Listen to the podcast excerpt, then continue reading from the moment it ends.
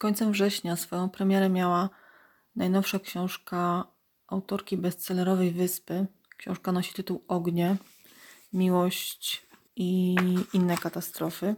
Przeczytałam i trudno mi było na początku zebrać myśli w logiczny ciąg wrażeń.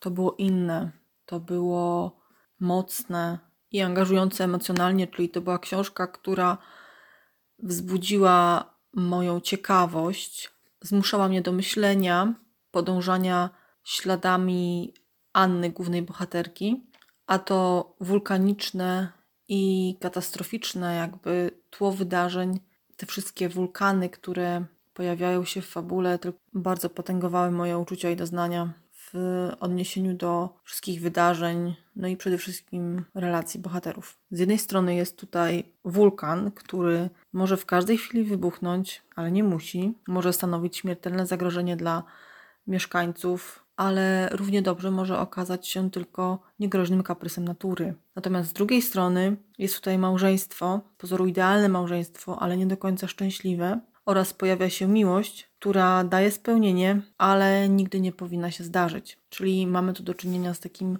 trochę kontrastem na kilku płaszczyznach. I te islandzkie wulkany, które paradoksalnie stanowią genialne, wręcz idealne tło do tego romansu, który jest częścią fabuły. Anna jest świetną bohaterką, naprawdę genialną. Jej pozycja eksperta w dziedzinie wulkanologii takiego naprawdę eksperta na poziomie najwyższym odziedziczyła tą umiejętność analizowania wulkanicznej aktywności po ojcu. Szalenie kontrastuje z y, relacją, w którą wchodzi. Relacją, która totalnie ją zaskakuje swoją siłą. Bohaterka wręcz zderza się z y, siłą pożądania i namiętności, której nigdy nie doświadczyła. Ognie to książka, która doskonale ukazuje obraz ludzkiej natury. Pokazuje, że człowiek jest w stanie pójść na wiele kompromisów, by poczuć bezpieczeństwo, stabilizację oparcie w drugiej osobie, jednak jest absolutnie bezradny w obliczu prawdziwego uczucia, uczucia,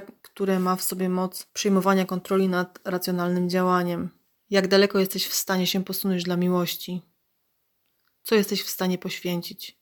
Dom, pracę, szacunek, bezpieczeństwo finansowe? Jesteś gotowy do końca położyć na szali swoje życie i spokój duszy? Czy z radością pójdziesz do piekieł? Staniesz się ogniem i siarką w imię miłości. Dobry Bóg. Podcast, w którym usłyszycie o dobrych książkach.